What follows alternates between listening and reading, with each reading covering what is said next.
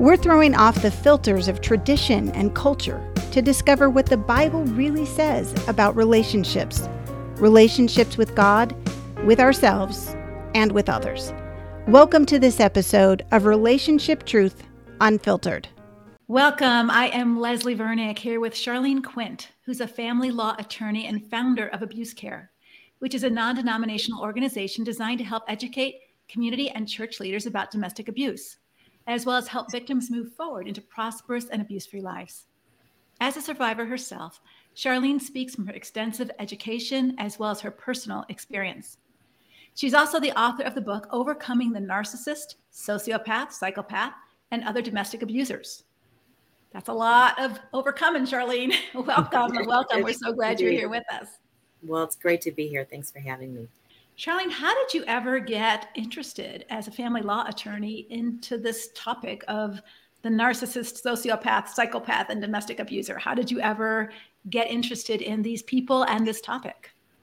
Well, that's a great question. Um, I uh, have not been a family attorney my whole life. I was a, a, corporate attorney for, for many years after going to law school and, and um, having been a, a, law clerk to a federal judge. But I switched gears after I went through my own experience with an abusive marriage and um, just I had to find out what happened. Um, I just had a lot of questions like what, you know, what was going on here. I, I did everything I possibly could to make my marriage work. I went to counselors, I read the Bible, I prayed, I have tons of uh, um, books on, on marriage, and nothing seemed to be working, and it got worse over time. And anyway, I, I finally had to um, leave that that marriage, and it was just horrific um, the whole process of of that.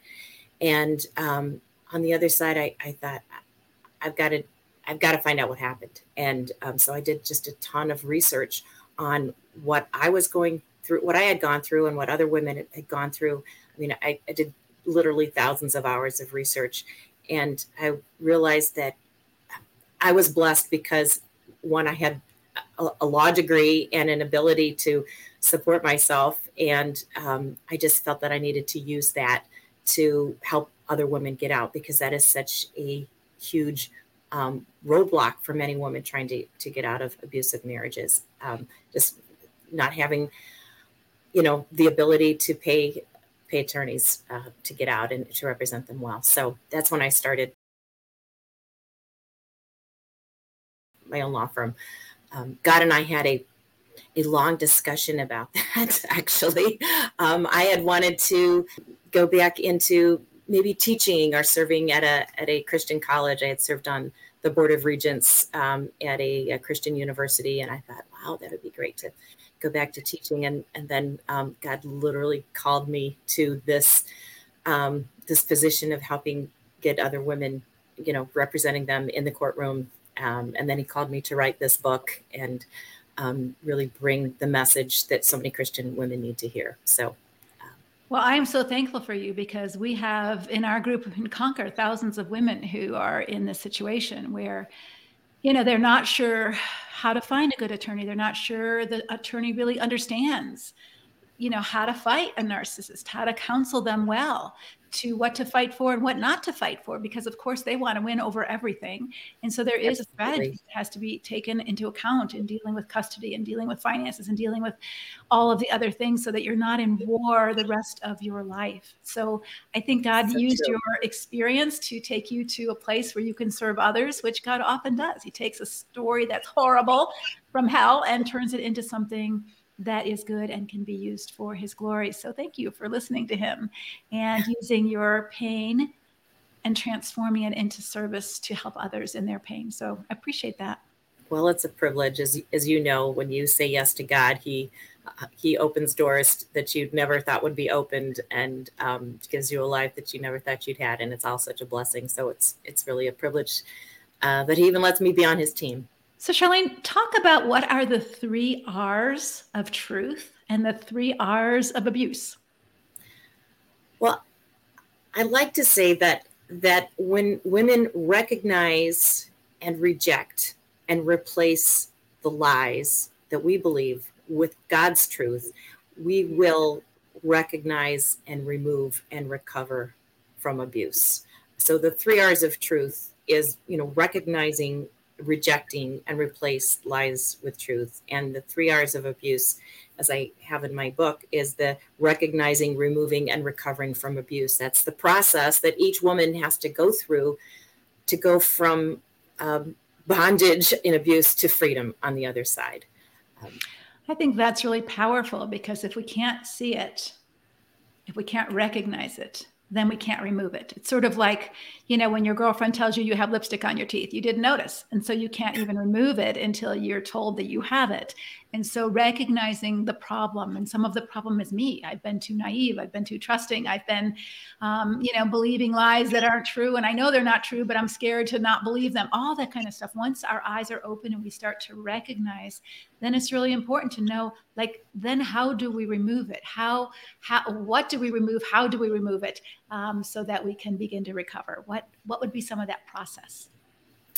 Well, you know, the, the first process, like as we talked about, is is just recognizing that that you're in abuse. So many Christian women um, don't recognize that that what they are in is is actually an abusive relationship because you know we're groomed um, for, if you're raised in the church you were groomed to um, to not stand up for yourself and to you know give the other person particularly a, a, a man um, the um, you know the go ahead. And so so what we would call oh well maybe he's just had a bad day or maybe he has a big personality or um, you know the alpha male or high he's high maintenance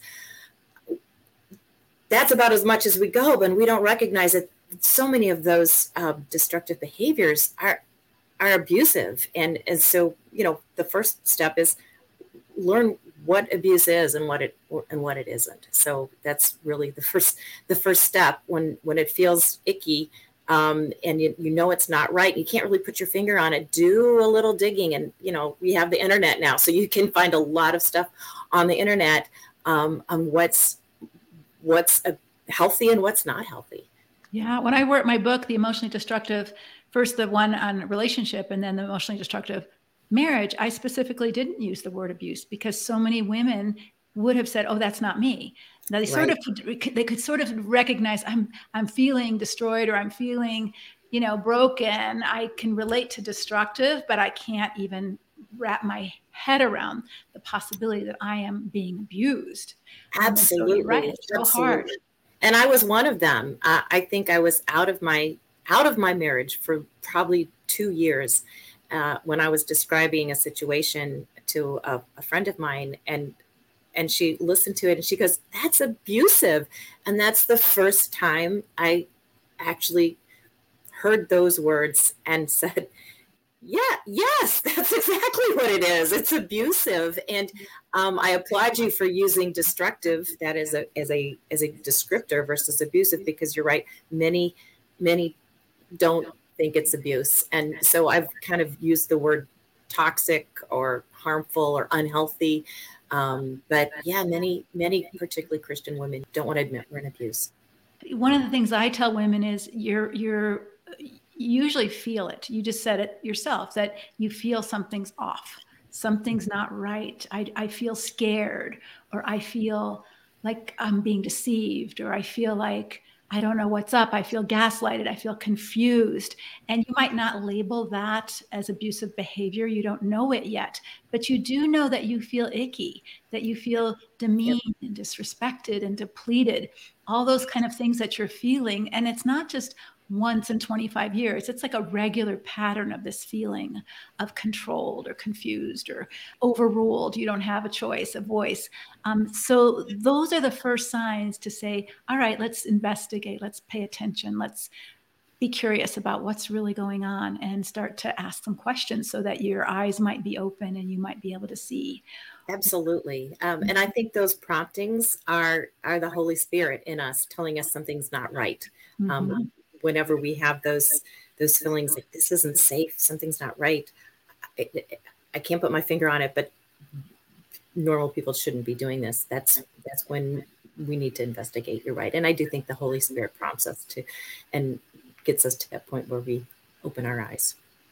Okay, so then our eyes are open and we've got our hand over our mouth saying, OMG, like now what? like I'm in deep doo doo and I have no idea what to do next. And so yes. the fear gets overwhelming.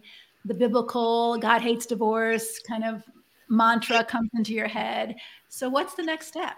Because sometimes we're afraid to see.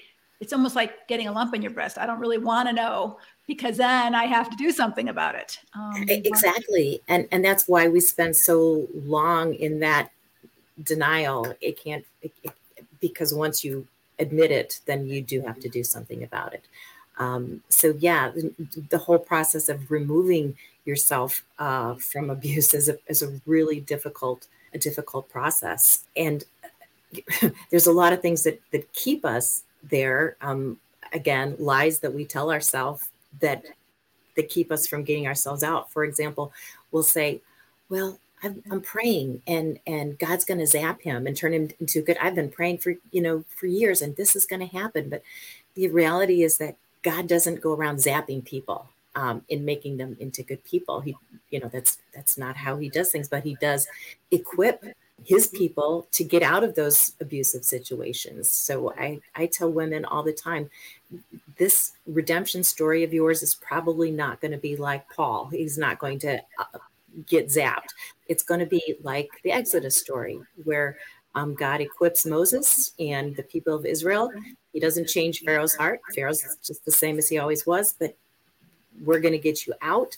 It's going to be a long process. There's a desert to go through, but thank God, God, God has a promised land on the other side ready for us to go to, a land of peace and rest. But yes, it has giants in it, but He's promised to go with us and fight the giants with us. So that's really the redemption story.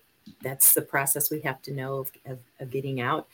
You know, another thing that keeps women from from removing themselves is is that oh well he can change with therapy and that's another you know lie that we tell ourselves that uh, you know, if we go to enough marriage therapists and counselors that he's going to change. But again, um, you only, you people only change when they want to change, and abusers don't don't want to change, and so that's really that's not going to help. Uh, Either. Yeah, abuse, abusers tend to tend never to see themselves as abusive. They don't see themselves as the problem. They see you as the problem. Of course. And so, yeah. and so this is this is the real tricky mind game that once you recognize, wow, I'm being treated poorly, then what we tend to do as women, just because we're Christian women, is, oh, what am I doing wrong that he's treating me this way? How right. can I stop being so argumentative? Or how can I be more submissive? Or how can I be more um, accepting or loving or less critical? And you can do all those things. And there may be some wake up calls for you in terms of your character and how you show up in places. But at the end of the day, you can't make anybody do anything. You can't make him abuse you, and you can't make him not abuse you. That's and right. So th- this is so important for women to grasp because somehow we take the role of the rescuer, the fixer, the enabler because we, it's our fault. He's this way, or it's our fault and our responsibility to get him to change. And you can't make anybody do anything. Someone can p- provoke you, provoke you, provoke you, and you decide how you're going to handle that. And so you decide whether you're going to speak and speak the truth in love even as a parent are you going to handle your kid in a good way or a bad way your kid can can aggravate the tar out of you and you mm-hmm. have to decide how you're going to show up as a parent. And so you can't make him abuse you and you can't make him want to stop abusing you. Absolutely. Um, and I, I tell my clients all the time because they they they have this guilt that well if i had done this or if i had been prettier or thinner or more sexy or gone to more counseling I, I you know things would have turned out different. And i i try to you know, I, I tell each one, there's nothing you could have done that would have saved this marriage because uh, relationships with with abusers always end badly, um, very badly, and th- there's nothing you could have done. It's their choice. We have to recognize that as in order to give ourselves permission to, you know, remove ourselves from from abuse. Um, I think another huge misunderstanding is um, the word forgiveness uh, which abusers will say constantly, well, you if you're a Christian, you have to, you know, you have to forgive me and for you know, forgive and forget and um, and stay in this relationship. And wow, that I think forgiveness is one of the most misunderstood words in the English language and the Christian language. Forgiveness doesn't mean that it's okay, that you have to go back into a relationship, that you can't protect your rights or even go to court. It means that you let God do his avenging. And even God's requires repentance before he before he forgives and comes into a relationship with us. That's throughout the Bible our hearts have to be repentant to have a relationship with God. And if we are to have a relationship with someone who's hurt us, um, their hearts have to be repentant, not just, I'm sorry. That's maybe the first step. But, you know, a truly repentant heart means, I'm sorry, I'm going to say it publicly, uh, you know, like Paul did in his letter to Timothy. I am the worst of the sinners, and look what God did for me. So he he he puts that publicly, not just privately to her. He puts her back in a better position that she was, right? Makes her whole and has a complete turnaround of, of his heart for an extended period of time. I, I think Christian women are all too eager to forgive and forget and, you know, stay in these really horrible relationships and without requiring repentance on on uh, on the abuser's part. Yeah, when we think of Paul, you know, he changed. He didn't keep persecuting Christians. He exactly. didn't think he didn't think the way he thought. He didn't live the way he lived. He had a change of heart. He had a change of habit. He changed his mind and he lived differently. And so actions, you know, John the Baptist confronted the Pharisees when they were trying to get baptized and he said, "Hey, prove by the way that you live." That you've repented of your sin and turned to God. And so words are pretty empty in these kind of situations. And for women to just trust someone's, I'll change, I'm sorry, I won't do it again. You know, the proof is in the pudding. And if they keep repeating it over and over again, that's what we call an abusive relationship. There's an abusive incident. Sometimes all of us can be capable of saying bad words, treating someone disrespectfully, you know, smacking someone in anger, including our children but understanding that when we do that we're horrified because that's not who we want to be that's not how we want to show up and that's not how we want to treat people we love and so we repent and we yes. don't repeat that behavior. So someone might be capable of an abusive incident a lying cheating it, awful stuff but if they're repeating those things in which we're talking about an abusive relationship they repeat them over and over again. They make excuses they blame you they deny they rationalize. They don't own it they don't stop it and so there is no hope for a good relationship with someone that you're scared of and that you don't trust. Absolutely. When when it's a lifestyle of, of abuse, um, that's mm-hmm. that's very different from the you know occasional we slip up, we feel bad, and we don't do that again. And in fact, I I'm always thankful for for John in the Bible because he tells it like it is. You know, we, we read in First John three. So this is how you can tell the children of God versus the children of the devil. The children of God they just can't go on sinning because the Holy Spirit convicts them, and you have to stop. But you know, the enemy's children they keep they just keep on sinning and and they they're not repentant and so it's very clear which camp people are on Charlene, what do you think is the biggest thing that you have found that keep Christian women from actually growing through this? They open their eyes, they recognize it, but what stops them from becoming the overcoming, strong, victorious woman that God designed them to be? I think of that Proverbs 31 woman that says, Strength and dignity are her clothing, and she smiles at the future unafraid. What stops Christian women from growing into that kind of woman? I really think it's it's the lies that we believe about God, that we believe about relationships, that we believe about ourselves, that we believe about being able to have a, a victorious future.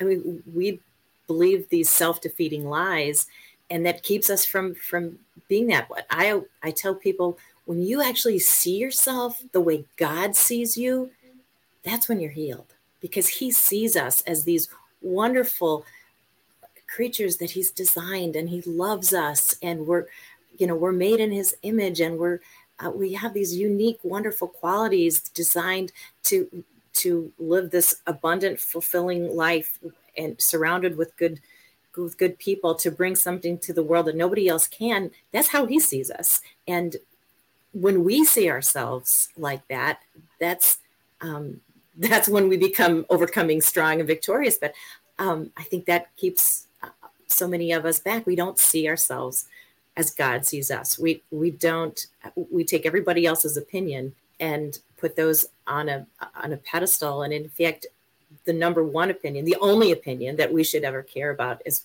what's God's opinion of us. Mm-hmm. And when that becomes the only thing we we care about and no, nobody else's opinion, that's that's when we become these strong, victorious women that overcome. Yeah, one of the things I say to women is that oftentimes the mis- biggest error that we've been taught theologically, I think, not on purpose and not even intentionally, I don't think, but I believed it, and I think others do too, is that we have become man centered women. Like, Leah, if you don't love me, I will die in the Old Testament. When Rachel, when Jacob loved Rachel and he didn't love Leah, she, if you don't love me, I will die. Like all my value, all my worth, all my well being is dependent on you validating and loving and wanting me. And if you don't, I am like a plant that just falls over. And, you know, a plant is meant to be a sun centered plant, that we're to, to rise up to the sun and get our nourishment from the sun and the roots and the water. And we're not to be, you know, dependent on others to nourish us. They, of course, God uses others to nourish us, but our ultimate person who nourishes us and speaks life over us and tells us who we're to be is God. And Amen. when we give that power to someone else, we are going to become deformed. Yes, absolutely. You said that so very, so very well. Um, we we need to have our focus on God and and His opinion and and who we are. And and I think some we get that you know from from teachings in church oftentimes where for example in Genesis God made the first woman and he called her an Ezer Kenegdo which is like an equal yet opposite force saving force in this man's life and we somehow that got mistranslated as oh, you're a second class citizen and you're just there to support him and whatever he does. But guess what? God has a plan for us too. Every single person that he puts on the planet, man or woman, he has this amazing plan for us to partner with him to bring heaven to earth. You know, we we pray that prayer, you know, your kingdom come, your will be done on earth as it is in heaven. And we're part of that plan. He wants to partner with us to to bring heaven to earth. Um, he didn't just say, "Oh, well, I'm going to partner with the man, and here you you help him out." But he's he wants each one of us to, you know, the the the Old Testament in Joel says, "I will put my spirit on men and women," and um, so yeah, we've got a we've got a big part to play in God's in God's plan for bringing goodness to the world. Yeah, I love that. I've just been reading in Genesis, you know, and how God said we are His image bearers, and mm-hmm when we really believe that, like I am his image bearer, we don't let another mere mortal tell us who we are. We know who we are. We are God's image bearer. And so we want to be that. And when someone, you know, that little song we sang in church, this little light of mine, I'm going to let it shine. Don't let someone blow it out. Don't let Satan, don't let your husband, don't let your pastor. I mean, sometimes we let people blow out our light and make us feel worthless because they don't value us and they may not value us. But when God tells us we are his image bearers and to let your light shine, that's a mandate. Yep. We're called to do that. And when we let someone who's even a husband blow our light out and we call that submission or we call that a godly marriage that's just not true that's that is absolutely true and and so so many times that the scriptures are misused um, to, to keep women in those doormat submit you've got to be do anything i tell you and you're a doormat and i you know you live to serve me and that's not what god had had in mind but that's unfortunately um, taught in in many churches or and we you know we have to again get to the truth and reject those lies what an incredible Conquer launch we had this month. Nearly a thousand women joined this incredible support group and are on the way to gaining confidence, peace, and strategy in their destructive relationships. If you are one of them, welcome and congratulations on making such an important step for you and your family. Maybe you're still in a place of wondering if your marriage is difficult, disappointing, or if it's really destructive. Leslie has a quick start guide that will help you answer that question. Not only that, if you find your marriage is destructive, This guide will have concrete answers on your next steps. Go to leslievernick.com forward slash start to get your free quick start guide. And please know this you are seen, you are heard, and friend, you are valued. So, besides the lies that we believe about ourselves, like I'm not strong enough, or I'm not good enough, or I'm it's my fault, what are some of the lies that other lies that women believe that keep them from healing, that keep them from their own growth? Because this is so important, ladies. Sometimes we blame our parents, or we blame our husband, or we blame some someone else for our lack of growth, and yet we're the one who's believing the lies. And so when we recognize them and we can identify them, we have choices to make. God calls us to renew our mind with the truth. Absolutely. all of us are going to believe lies. Right. Oh, absolutely. And we, we have to identify them and, and say, no, that that's not, that's, that's not God's, that's not God's truth. Um, you know, I, I think one of the things that keeps us is thinking that, um, that divorce is a sin. And so we walk around with this guilt and shame that, that we've, that, you know, if we've left, we're, we, we can't heal and, and that, you know, God's mad at us. And, and we failed. We failed. We, we failed, and um, that's a whole discussion in itself. But but divorce, um, you know, God commands us. I, I, I look at First Timothy three, uh, such a powerful powerful description of abusive behavior and uh, what they're like. And then at the end, it says, have nothing to do with them. Paul gives us a command, and after he describes how dangerous these people are, and says, have nothing to do with them. And I think when we disregard that command, uh, which is given for our own safety, we do it at our peril um, because they are so dangerous. That is why that is why Paul said have nothing to do with them. And it doesn't it doesn't make an exception. It doesn't say, well, for everybody else, they're really dangerous. Don't have anything to do with them. But for the poor wife, well, you are stuck with them for the rest of your life to be, uh, you know, abused and shamed and guilted and and um, yeah, God doesn't love you, but everybody else he loves. he doesn't say that. He says have nothing to do with him. So I think knowing that God wants us to to have no contact with these people that have been so destructive to us is is one a very important first step in in healing because some people think well i'm a christian. I should be friends. I should i should have some contact. I should try to be nice. But you know that's a that's a boundary that God that God gives us. So that's one of the lies that keep us from um, from moving forward in in our healing is is having contact um, with them. I think another lie that we believe is is that we're always going to be in fear and doubt and anxiety, and you know God tells us that's not from Him. You know, I haven't given you the the spirit of fear. I've given you a, a spirit of of love and uh, and confidence and and we you know we need to lean into that because god says he he goes before us um, so those are a couple of, of, things i think we believe what our abuser says about us and his I call them the, the minions. you know, they have their their little support group, and then who who supports the abuser, and and then says bad things about us. And again, we if we believe those, instead of what God says about us, we're not going to heal. So we need to reject those lies and replace them with God's truth, what He says is true about us.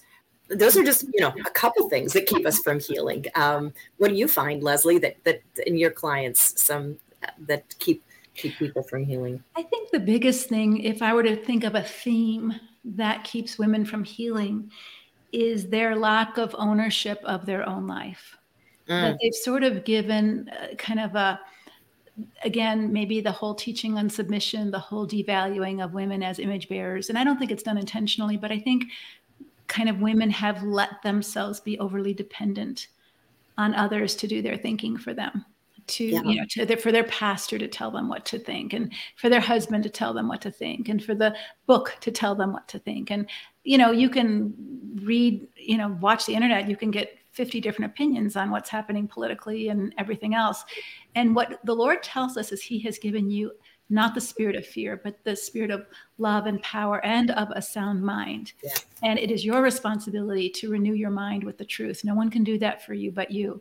It is your responsibility to take every thought captive to the obedience of Christ. No one can do that for you but you. And it's your responsibility to guard your heart above all else, for it is the wellspring of life. And so I just encourage women, and one of the things I do with with women that we work with is really teach them to think for themselves Absolutely. Because we've been told a bunch of lies. And some of them, I mean, even the lies of our culture right now, it's easy to kind of jump on the bandwagon of this or that or this fad or that fad. And ultimately, we have to discern who's telling us the truth, what the truth is. The truth will set us free. And God calls us to walk in the truth. He says, I have no greater joy than to see my children walking in the truth. And it's our responsibility to be able to learn to discern truth from lies. Yeah. And um, we can have some people we like that we listen to, but ultimately, at the end of the day, if they fool us and they keep lying to us and we keep believing them, we're going to get hurt. And so it's important for us to, even for people who listen to me or people who listen to you, for you to do your own work and study the scriptures and ask the Holy Spirit. He, Jesus says he will lead you in all truth. And when you're aware, I remember a very poignant time in my life when my mom was particularly verbally abusive to me. I was an adult. And I remember crying, sitting on the step, just sobbing, like, why won't my mom love me? Why doesn't she care about me? Why does she treat me this way? There is no why to that question. There is no answer.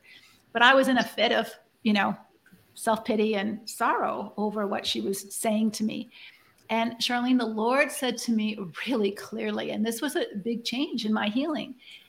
Well, you can believe her or you can believe me. Yes. And it was like, boing. You know, it was almost like he smacked me upside the head and said, Boom, right? her or you can believe me. Decide, girl. Decide yeah. this day. Are you going to choose life or are you going to choose death?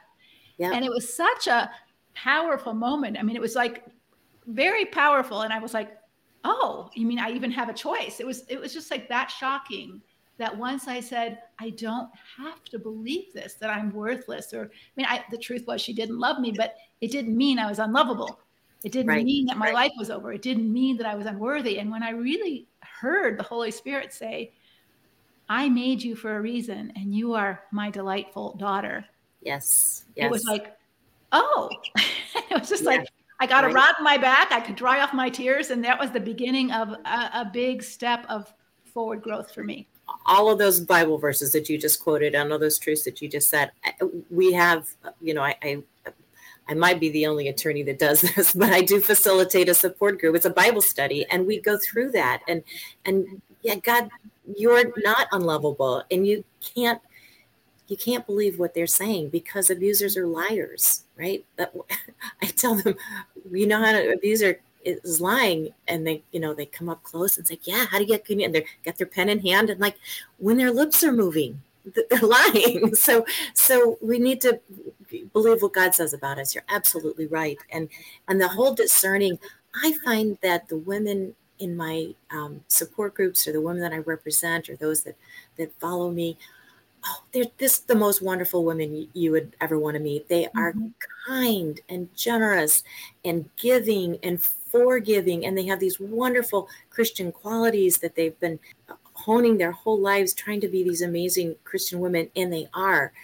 But the one quality that they need to use their muscles on is discernment, mm-hmm. discernment of, of what's good and what's evil and and staying away from the, the evil because they want to they take that philippians passage as as truth like if it's good and lovely and noble think about those things. And so they they do and but they forget to think about well there's some other things that we need to think about and recognize. And hebrews tells us that discernment being able to discern good from evil is a mark of spiritual maturity yeah. and so we we have to develop those discernment muscles um, and that's one of the the hard things that women really have to learn as they heal is is is like I need to recognize this when it when it comes, and I can't just think it's all puppies and butterflies, right? So that's mm-hmm. a that's a big thing. And the other thing I think that's so true, and I think there is a naivety to sometimes the feminine virtues in Christianity that that's yes. all we need, but we do need some some backbone and muscles too. We, we don't want to just be nice. We need to be firm mm-hmm. and strong and discerning. In this verse in Hebrews that you have referred to, that we discern good from evil. And that only comes from maturity because sometimes evil looks good.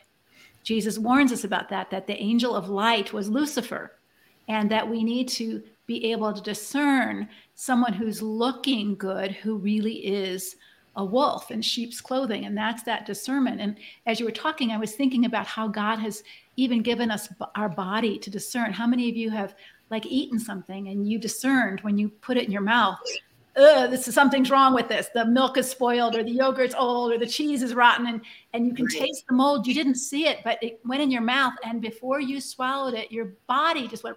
You know, you just spit it right out. Right. That's discernment. Your body is wired. When you're high alert around someone, that's discernment. Maybe I'm not safe. Maybe there's danger. The hairs on your arms go up. Your stomach clenches. These are your body's warning signals. So yes. if your body has discernment, and as you grow, you learn other discernment. Like I'm discerning, I might have to vomit. I'm discerning, I've got to go to the bathroom. We're discerning all kinds of things. Why can't we discern someone who's not telling us the truth, someone who's um, gaslighting us, someone who's manipulating us? We can and we should and we need to. Right. And and that's the whole process of of, of learning about this so that you can identify and recognize uh, because because that's powerful when you can identify uh, a, an abusive tactic, uh, you know, as someone's doing it to you, you can say, "Oh, okay, that is that is gaslighting, and that's powerful." And you can, you know, you can say, "It's not me; it's it's that person, and that's not a safe person. I need to remove myself."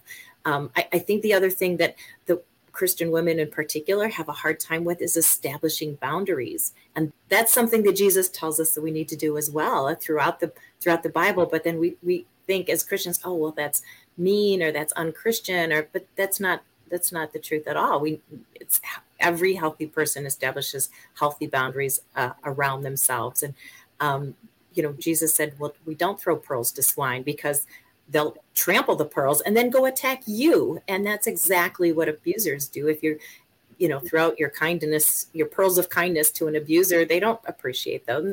They'll trample them and then they'll blame you for being kind. So we you know we that's one example in the bible. We, we also hear that we're supposed to um, you know if someone doesn't accept us um, we don't go grovel and beg for them to accept us. We just leave them and wipe the dust off our feet and, and move on jesus never groveled with the pharisees and say oh please listen to listen to this it's a good message no he's you know you accept it, great, but I will take it to someplace else and someone else who has an open heart. And we need to learn some of those good boundaries ourselves. That's another um, that's another thing that keeps women from healing is you know working on those boundary muscles and we mm-hmm. need to mm-hmm. uh, we, we need to do that yeah i don't know if you find this but i find people pretty confused about boundaries they think it's about someone else like okay yes. you can't talk to me that way you know well that blows up in your face because you can't oh. control them. You can only right. control you. Right. So point. it's sort of like saying you can't blow smoke in my face. Well, yes, they can. If they're smoking, they can blow it right in your face. And so a boundary isn't about them, it's about you. It's wow, about if you. he blows smoke in my face, I'm not going to drive with him. I'm not going to hang out with him. I'm not going to be in the same room with him. Those are your boundaries of what you will do and what you won't do and what you will receive and what you won't receive and what you will tolerate and what you won't tolerate. And that's really important because that helps you identify who you are and who you're not.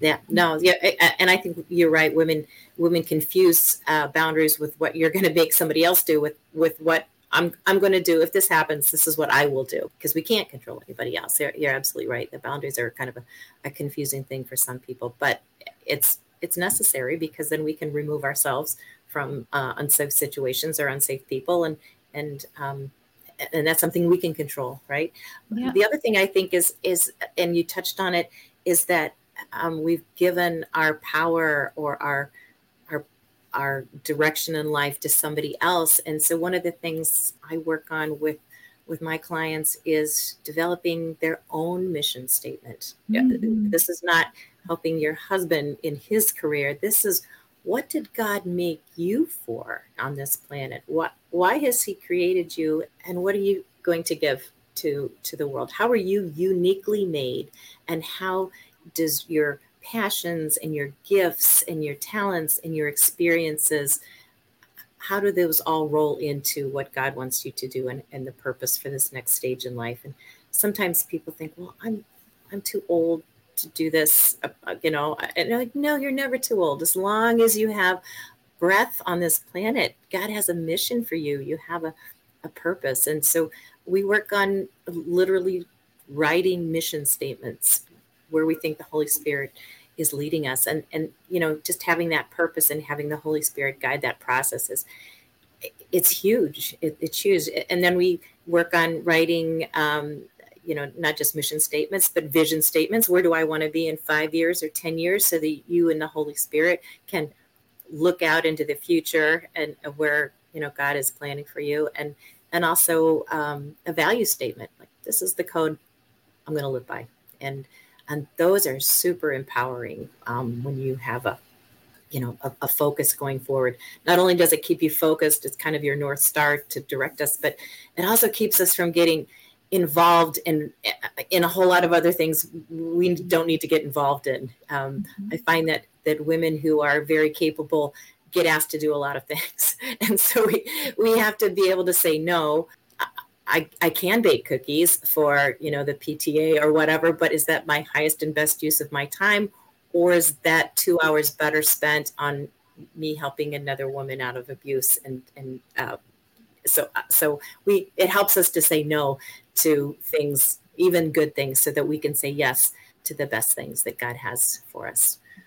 I love that. And Jesus had to do that too, as Jesus was confined to a human body he had to say no to things so he could say yes to other things. And i think those are the boundaries. Those are i ha- i recognize my boundaries. I'm limited in my time. I'm limited in my energy. I'm limited in my money. I'm limited in my you know in my talents. And so where did god give me this and where am I to spend it and for what good purpose and really discerning that and figuring that out mm-hmm. so that you're having a life well lived and a life of purpose and meaning and not just existing in order to as an object just to serve other people. I mean, with service is wonderful if that's what God's calling you to do and it can be a distraction if God's calling you to serve in different areas or something else, or it might be someone else's purpose for you, but not God's purpose for you. I, and maybe you find this as well, but I, I find many women kind of find themselves in, in, in midlife and they haven't, because they haven't lived intentionally, it's, it's almost like a, a ship floating around without a rudder. It's they kind of get tossed here and tossed there. And I, th- I think if we know from an early age, and I would love for us to teach this in high school and college, like, know your purpose, know your mission so that you can set your course. And I don't think maybe you would want to chime in on this, Charlene. I don't think we can know our mission and purpose fully until we know ourselves. And so, you know, if I know that God has called me to be an oak tree, or if I know that God's called me to be a, a, a rose bush, then I'm not stressing out trying to be a watermelon. I'm not stressing out trying to be what you might want me to be that I know that I'm not. And I don't feel shame about that. An oak tree can't be a watermelon. A watermelon can't be a rose bush. And so God has put a purpose in each seed that He's created. He's put a purpose in that seed. You're to die to yourself as a seed, not to become annihilated and nothing, but you're to die to yourself in the maturing process so that you are no longer a seed. Now you're becoming what I created you from the foundation of the earth to become. And that is part of our maturity, as you talked about. We don't know that at birth, and we might not even know that at 18 or 20. But as we're paying attention to what what we value. You talked about discerning our values. How I make a decision for my life, as I say, does it align with my values? Mm-hmm. If not, no. Does it align with my purpose? Because now I know my purpose, but I might not have known my purpose earlier, but and I didn't. But it, I, I knew my values. Does it align with my purpose? And does it make my heart sing? I used to think that God was going to make me like go to Africa and eat bugs and have no blow dryer, and I thought, oh, I don't think I'd like that life. God, please don't make me. and you know he didn't because it didn't make my heart sing. And so i think part of what god has put in our people love going to africa and eating bugs and living in the wilderness. That's what makes their heart sing. And that's why god's called them to do that. Thank god he didn't ask me to do that. And sometimes we have this idea of god that you're going to make me do the worst thing that i would hate and i will just have to suffer for you the rest of my life because that's what you call me to do. And i don't think that's what god that's is right. designed us for yes and and you know it's it's so true. We think, oh, God's got this horrible plan for my life, but no, He's got this great plan for for our lives. And you know, in Proverbs it says that He's He would give us the desires of our heart because He put those desires in us. Um, so yeah, He he he gives us. It may not be what we thought, but it's going to be better in, in most cases than, than than what we could possibly have imagined. Mm-hmm. Um, mm-hmm. so, so, yeah, he, he will put you right where you need to be, where all your, uh, the way he has made you and your talents and your natural personality and your gifts all get to shine. I think one of the things that, that we often, uh, you know, speaking of missions and, and plants, we, we often think, well, those have to be all pushed aside once I get married because, you know, if I get married, you know, my stuff ends and I have to do whatever, you know, my my husband and just support his career. But I think we forget that, you know, one of the purposes of marriage is, you know, to become this two-person mission team, you know, that we serve each other, but we also serve those around us and we serve our communities and we serve, you know, the world. When you get married, the we that is established is a healthy you and mm-hmm. healthy me mm-hmm. creates yep. a healthy we yep. and we are going to encourage each other to be the best person that we can be that's the that's the definition of a helpmate so we yeah. so the definition of a good godly woman who's a helpmate is not someone who covers over her husband's sin if he had a black mole on his back you would tell him because you are his helpmate mm-hmm. But women often feel like, oh, I can't tell him he's being destructive because that'll hurt his ego. Yes, it will hurt his ego, but it may save his life. Right. And so this yeah. is this is the important message that in order for you to be a healthy helpmate, you have to be healthy. He has to be healthy. You cannot create a healthy family if either one of you are unhealthy. And yeah. so part of your work is to do the, the things that we've been talking about recognize the lies, do your own work, mature into who God's calling you to be, speak the truth in love, be your husband's helpmate. Now, whether or not he listens, Jesus couldn't control Judas. Judas didn't listen. Jesus couldn't control the rich young ruler. He didn't listen. He didn't do what Jesus said. But Jesus tried to help them. He tried to speak to them. So we can do that. You can't make someone want to grow. You can't make someone see the truth you can invite them and that's all you can do. But you can't even do that if you're afraid of their reaction and so you don't. And right. so your best opportunity to save your marriage and your own life is to do your own work to mature like charlene is talking about. Recognize where you're unhealthy instead of focusing on his unhealthiness. Recognize your own stuff. I remember meeting a woman Charlene, who was married to a narcissistic man, she I don't think she was an attorney, but we were at a business conference and she said, it was the best thing that ever happened to her. She's described him as a narcissistic, sociopathic husband. She goes, He taught me so much about me. I was too passive. I was too accommodating. I was too nice. I was too forgiving. I had no boundaries. Oh my gosh, I needed to grow up. Yeah. yeah. And that was what she got out of that marriage. And she said, The marriage didn't last, but I grew up. It was the best thing that ever happened to me. And I thought, wow, what an interesting perspective on that.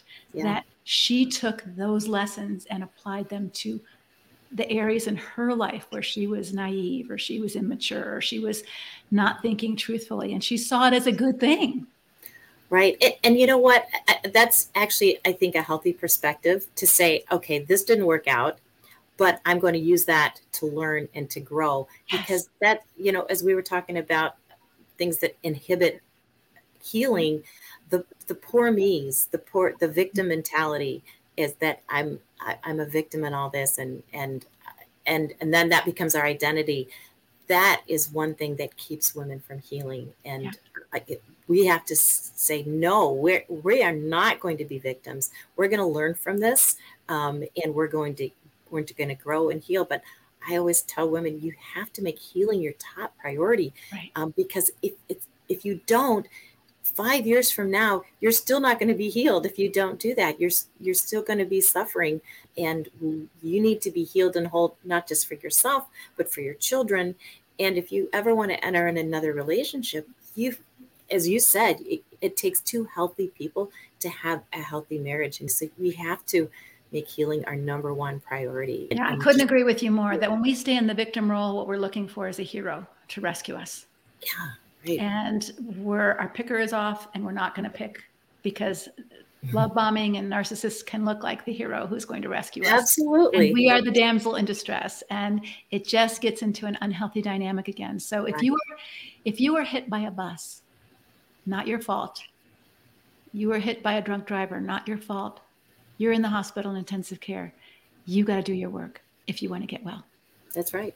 That's right. And uh, yeah, that's a good analogy. You know, when you when you're in a serious accident to get healed and whole, you have to do your physical therapy at you know you do your exercises at home you do you go to your your pt you you know you you do whatever it needs to get back to wholeness. And that's the same when you you know gone through the buzz saw of a of a destructive relationship you have to do that because you don't heal if you just let time go by and and don't do the work what i did was was start at the very beginning of the bible and ask the holy spirit to walk with me and teach me from the very beginning to the very end. And then just like a movie, I thought, well, I probably missed something because when you see a movie twice, you catch it again. So I, I went through it again. But that was such a, a powerful experience to ask the Holy Spirit to really, and I, and it took years to do that. But, but when you see how much God loves us through the pages of the Bible and how much he really hates evil and mm-hmm. how much he mm-hmm. hates destruction and all the promises that he that he gives us in there um, it, that really it, it, helped my healing it helped increase um, increase my faith um, that's that's a, invaluable for women to actually know well we can't know the truth unless we've read it right? I mean that's that's our source. So it's hard to identify lies if you don't know the truth. So the part of part of knowing the truth is get in there and read your bible girl because when you read it through the lens of someone who's gone through um, domestic abuse, it's a, it's a whole different world. Yeah, even the Psalms, how much God cares for the oppressed, the one who's oh, being hurt and harmed by others. And mm-hmm. so I agree. Read your Bible. The Holy Spirit, Jesus says He gives us the Holy Spirit to lead us into all truth. Thank you so much, Charlene, for sharing your story and your wisdom and your experience in working with women. And it so mirrors what we experience working on our end. And thank you for being a guest with us. Oh, it's such a pleasure. Um, thank you for having me. This has been uh, a real privilege. Would you be willing to pray for our listeners as they're struggling perhaps with seeing some things for the first time and feeling a little sad or a little anxious or a little hopeful? I'm not Absolutely. sure what you might be feeling, but but we're going to pray for you. Absolutely. Oh, Heavenly Father, we thank you for this time together and we we ask your presence and your spirit just to pour out on the listeners of this podcast um, and those that Leslie helps uh, and, and those that I help. Just we ask you to open eyes, perhaps for the first time, to see um, the what their relationships are truly like. And we ask for the truth to be revealed to them. Um, if they're in the midst of uh, removing themselves from abuse, Lord, we ask that you go before them and make their path smooth um, and we ask that you go behind them as well and, and protect them from, from the past. Um, Lord, we ask for your healing hand. You are Jehovah Rapha, the great healer. And so we, we ask for, for your healing to be on their heart. May each woman who is listening here see themselves as you see her. Um, and you see her as delightful and beloved. You sing songs over her, you rejoice over her. Um, and you made her uniquely and beautifully and wondrously like no one else on the planet to do a job that no one else on the planet can do. So we ask, Lord, that you fill her with your presence and with your strength and with your wisdom um, and, uh, and with your love as she goes forward. And uh, we know that you fight our battles for us, Lord. So we thank you and we praise you for fighting our battles, for being with us, for being who you are, and for what you do for us. We ask all this in Jesus' name. Amen.